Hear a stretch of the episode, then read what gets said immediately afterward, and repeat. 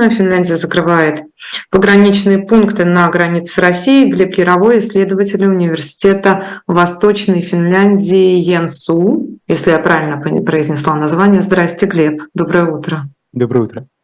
Hyvää huomenta. Доброе утро. А, вот да. Ой, ну, в общем, нормально. Какие да. вы вещи а... говорите, Глеб? С утра-то язык не повернется так. Это у нас не, это у нас с тобой, Ахмадинов, не повернется ничего, а у финнов у них все поворачивается. Что такое происходит, Глеб? Расскажите, пожалуйста, а что случилось? Да, ну, что случилось, конечно, нужно спрашивать скорее ну, в Кремле или где там эти вопросы решаются. По факту имеем то, что границам Финляндии со стороны России подтягивается ценное количество, по-разному можно называть, в общем, просители убежища, я предпочитаю так, а, которых российские пограничники примерно неделю назад начали пропускать э, через границу вопреки неким предыдущим договоренностям между странами, понятно, что этих людей нет там, виз Финляндии или Европейского Союза, ну, вот, э, и по идее должны были бы останавливать и разворачивать пограничники, например, если вы попробуете без виз попасть э, через российский пункт пропуска, у вас вряд ли получится. Попасть вот на нейтральную зону, вот эту нейтральную полосу, да? Правильно я понимаю? Попасть, попасть на территорию Европейского Союза. Нейтральная полоса – это, так сказать, технический вопрос. Ну, вот. Но, в принципе, вы понимаете, когда мы подъезжаем со стороны России к пункту пропуска наземному, там несколько кордонов. Один за там, 20 километров до границы, второй непосредственно так сказать, у поста, потом паспортный контроль, потом контроль на выезд, и только потом, вот, собственно говоря, Финляндия. Вот все эти, все эти э, этапы довольно сложно пройти без надлежащих документов, но вот российские пограничники предпочитают людей пропускать. Ну и, в общем, уже э, там 700 примерно человек э, за последнюю неделю прошло. И я так понимаю, что просто Финляндия, финское правительство опасается, что их будет больше, э, что они перестанут ситуацию контролировать. Соответственно, возникает некоторая паника управленческая. Ну вот э, такое дурацкое решение, да, закрыть, закрыть границы, подчеркиваю, как бы физически, то есть как бы опускает шлагбаум, ставится бетонный блок, ну вот, там а, пограничники с собаками и вот эти вот все дела.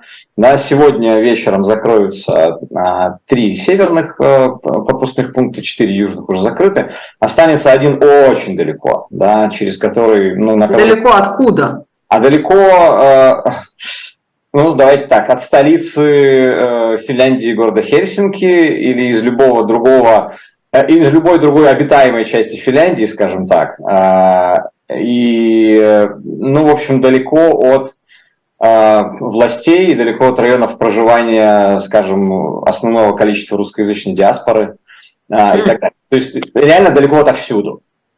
Интересно, а вы сказали дурацкое решение. Ну, а я сказал, дурацкое, вообще, почему дурацкое? Объясните этот ваш это эмоциональное прилагательное, которое... А, да, не совсем, может быть, исследовательский такой... А, Термин, да, а, скажем мягко. Но, но э, по-другому довольно сложно назвать. Э, понимаете, вот как бы среди... Э, вот в моем круге людей, которые занимаются исследованиями России, да, и финской политики в том числе. А, это, в общем, такое довольно консенсусное решение. Ну, если, э, в смысле, мнение, то есть если не дурацкое решение, то, во всяком случае, ну, такое паническое. Паническое, популистское, можно по- по-разному называть. В любом случае, не, не умное, такое не очень, не очень по-фински это сделано. А, потому что выбран самый, ну, как бы технически простой способ ну, вот, который противоречит а, не только как бы, духу, а, скажем, финской политики и в том числе финских международных обязательств, ну, вот, но и, в общем, финским а, политическим традициям во многом. Но надо понимать, что это решение принимается нынешним правительством. Нынешнее правительство правое, националистическое, популистское, как угодно можно его называть, там коалиция правых партий, крайне правых партий, э, которые приходили весной э, к власти, во многом на лозунгах борьбы с миграцией в том числе. Поэтому для них, конечно, сейчас эта ситуация, ну, как бы даже на руку. Ну, вот. И потом не надо забывать, что в конце января будут президентские выборы в Финляндии. И, в общем, эту ситуацию тоже можно использовать. Во всяком случае, кандидаты, кандидаты нынешней правящей партии, коалиционной партии, вполне может это использовать, эту антииммигрантскую риторику. Вот. Но, конечно, если, если подходить к этому вопросу о контроле да, границы как бы, с холодной головой, нужно было бы искать а, более, более умное решение. И, не знаю, может быть, правительство этим занимается, но оно виду не подает. Да? То есть вот они построили жесткую линию.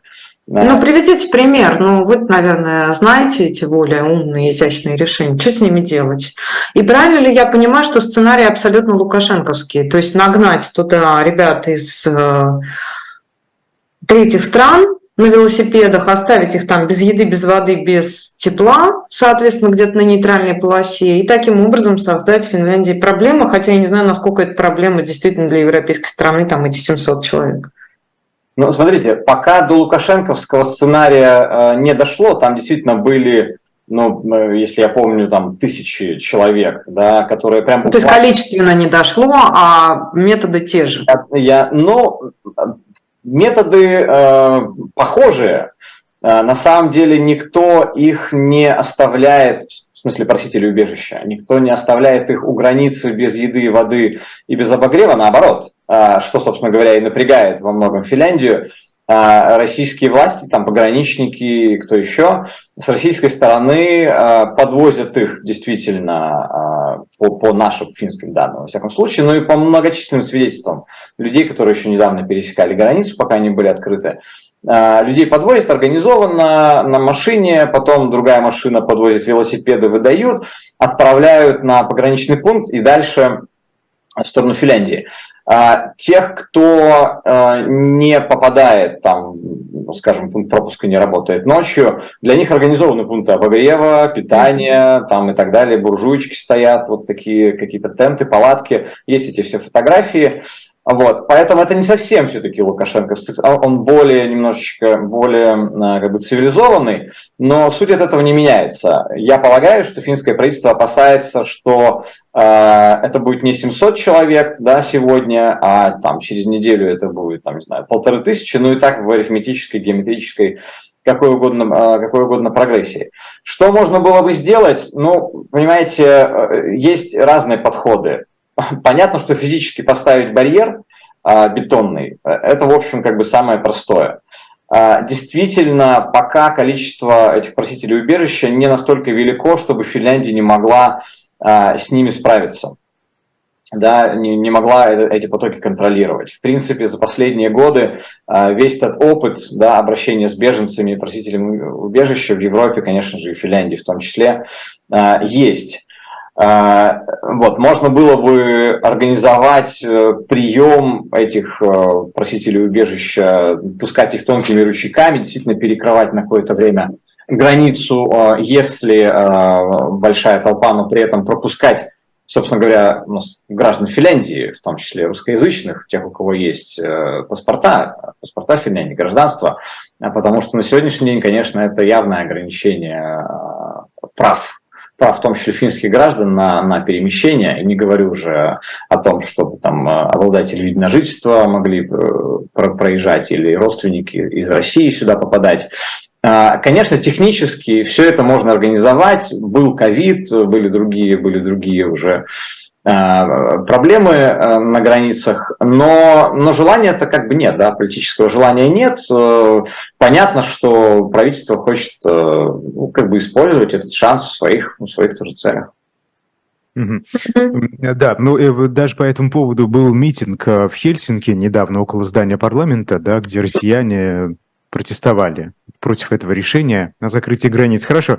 А, Глеб, вы знаете, в чате люди не понимают, а как эти самые беженцы из ближневосточных, африканских стран, да, как вообще, вот, ну, как это устроено? До того, как они подъезжают, как их подвозят к границе с Финляндией, как они попадают в Россию, известно ли вам вот, вот их путь э, миграции?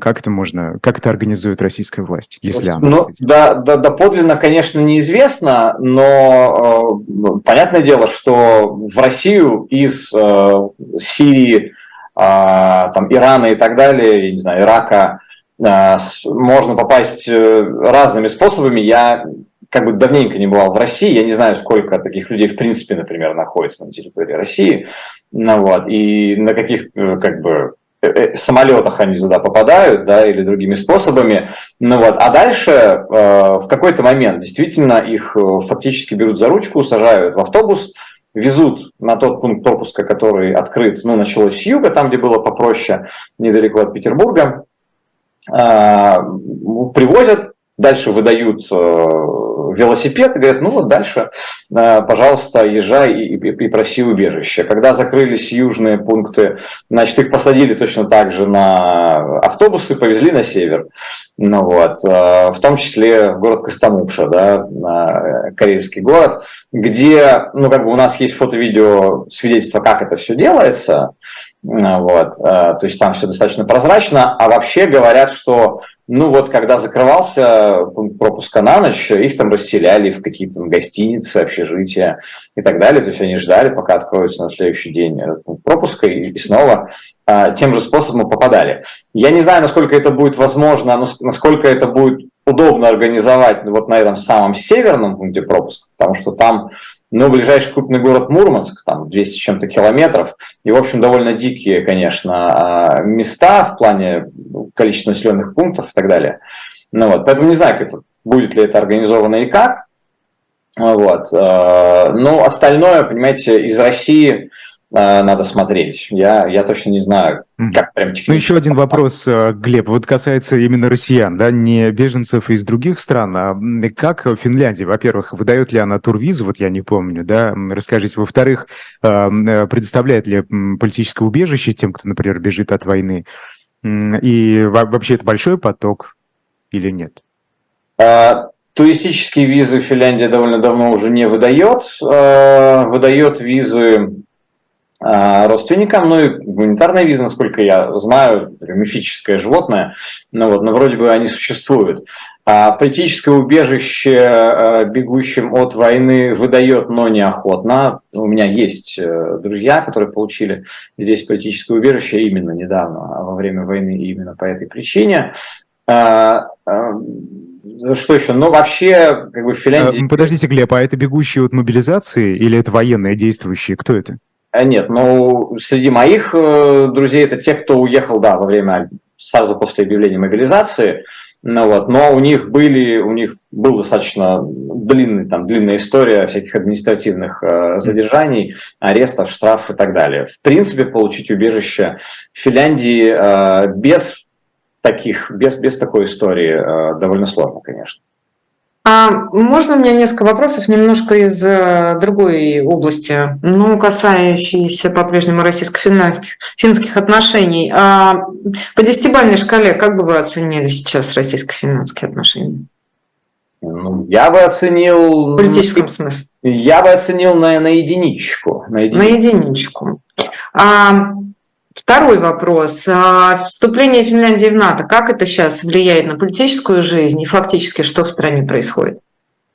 Э, на политическую жизнь не знаю, никак особо не влияет. Э, консенсус по поводу вступления в НАТО организовался довольно, довольно быстро. Mm-hmm. Вот, в декабре 2021 года, когда Кремль объявил ультиматум да, о том, что НАТО не должно расширяться, э, и на тот момент премьер-министр, президент в своих рождественских э, обращениях выступили о том, что не надо нас шантажировать, мы сами порешаем. Ну и, в общем, порешали. И это действительно был консенсус. Не было никакого референдума, но в Финляндии хорошая, хорошая социология. Ну вот, и мы знаем, что, в общем, это действительно там а, высокие цифры. А, более того, а, как бы, если мы говорим о, о общественном мнении, то на сегодняшний день 90, ну, Финляндия занимает первое место в Европе по осознанности того, что именно Россия ответственна за войну в Украине. Да? То есть нет никаких, может быть, а может быть НАТО, а может быть еще что-то. Там за 90% за 90% считают, финнов считают Россию э, угрозой безопасности и непредсказуемой страной. А порядка 60% финнов э, считает, что граждане России в той или иной степени ответственны за развязывание войны в Украине. То есть в этом плане, как бы да, э, консенсус есть, и именно поэтому этот вопрос про границу, он как бы раскалывает общества, да, с одной стороны. Ну вот, но с другой стороны, гораздо громче слышны голоса тех, кто как бы поддерживает это решение. Ну вот, и даже когда мои коллеги, э, ученые-исследователи, критикуют да, этот подход, э, им в, обратно, в, обратном, э, в обратную связь прилетает огромное количество сообщений от обычных финнов, которые, в общем, э, негодуют по этому поводу и считают, что действительно все правильно сделано. Ну, в общем, то, чего хотел, видимо, добиться Кремль, вот это чувство тревожности, э, он его, как бы, безусловно, добился, да. А, я просто уточню, Маш, прошу прощения, просто пока мы далеко не ушли, вы сказали, на единичку оцениваете российско-финские отношения. Что это такое единица? Это готовность к войне? Или я просто, вы знаете, я э, недавно читал материал э, в финской газете, уже не помню в какой, э, о том, что армия платит владельцам участков на границе с Россией за аренду этих участков, за проведение там военных учений, да, и в случае какой-то агрессии со стороны России возможной за строительство там объектов военных определенных. То есть что это? Финляндия готовится к обороне какой-то?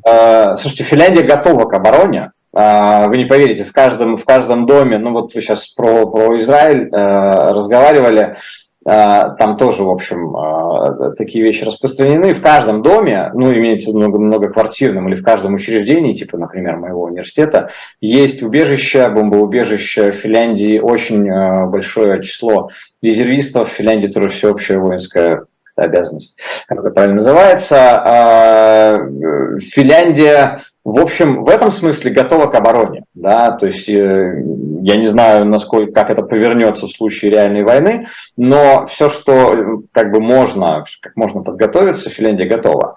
Э, на единичку это, конечно, не значит, что э, ждем, что завтра как бы что-то начнется, особенно э, в контексте украинской войны.